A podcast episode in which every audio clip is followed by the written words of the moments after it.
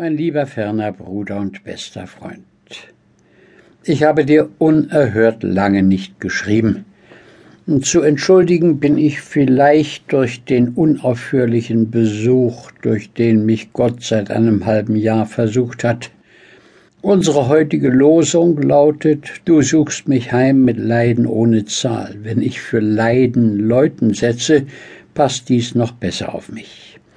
Es ist doch merkwürdig, wen die Götter zu einem Gast prädestiniert haben, dem haben sie auch etwas von der Heuschreckennatur eingeschaffen, die sich nur massenweis am Platze fühlt.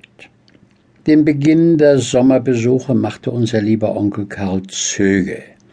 Mit ihm reiste ich nach Dresden und besuchte von da aus auch den alten Roller. Wie es mir in Dresden ums Herz war, mein alter Gerhard, das ist unmöglich auszusprechen, ganz unbeschreiblich wehmütig. Ebenso in Loschwitz, ich konnte mich kaum halten, die Erinnerungen stürmten zu mächtig auf mich ein. O goldene Zeit, wie fürchterlich enttäuscht das Leben die Poesie der Jugend.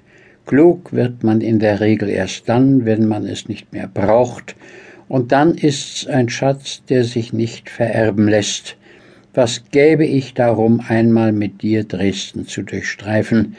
Es war keiner mit mir, der empfinden konnte, was in mir vorging. Mein Aufenthalt bei Roller dauerte sechs Tage. Du wirst wohl begreifen, wie rührend mir das alte Lausa war. Alles beim Alten, nur dass der Tod die Zahl der Geschwister auf drei beschränkt hat.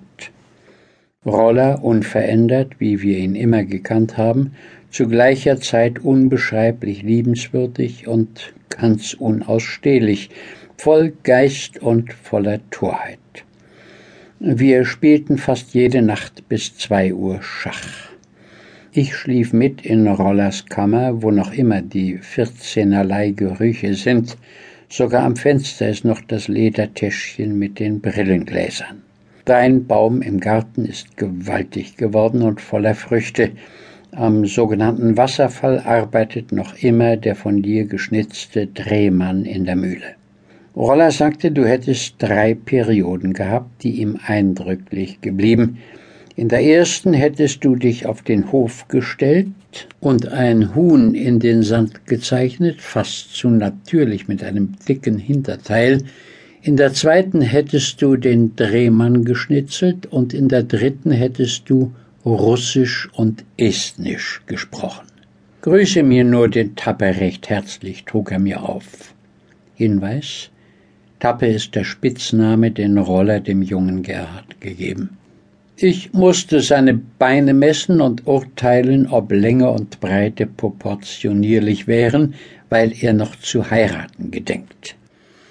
Der Gottesdienst war mir ungemein ergreifend. Roller ließ mir zuliebe die schönsten Lieder singen.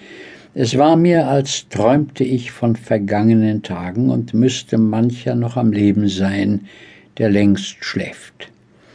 Dieser alte Roller hat doch mächtig in mein Leben eingegriffen. Obgleich er mir eigentlich nur geschadet hat, habe ich ihn doch herzlich lieb, würde ihm aber gewiss nie ein Kind anvertrauen. Der steht jetzt sehr verlassen und einsam da. Bei meiner Rückkehr fand ich den Pastor Treviranus aus Bremen in meinem Hause vor, der ungefähr sechs Tage blieb. Hierauf kam Caroline Bardua mit ihrer Schwester Minchen. Wir hatten uns seit beinahe zwanzig Jahren nicht gesehen, holten es aber nun gründlich nach. Der alte Zetschwitz kam mit seiner Frau auf einige Tage und verlangte natürlich alle Beachtung. Dann mein Schwiegervater aus Bremen, hierauf unsere Schwester Adelheid, die noch mit zwei Kindern hier ist und bei Mutter wohnt, jedoch, wie du dir denken kannst, reichlich oft bei uns aus und eingeht. Dazwischen der Bruder von Professor Hengstenberg, Student, ein paar Tage dann Schwager Julius, um Adelheid abzuholen. Sobald Adelheid fort ist, müssen wir den Schwager Nathorp erwarten. Außerdem ist Otto unser ständiger Hausgast. Die früheren Sommer sind uns zu einsam verstrichen, dieser zu gesellig. Wie sehr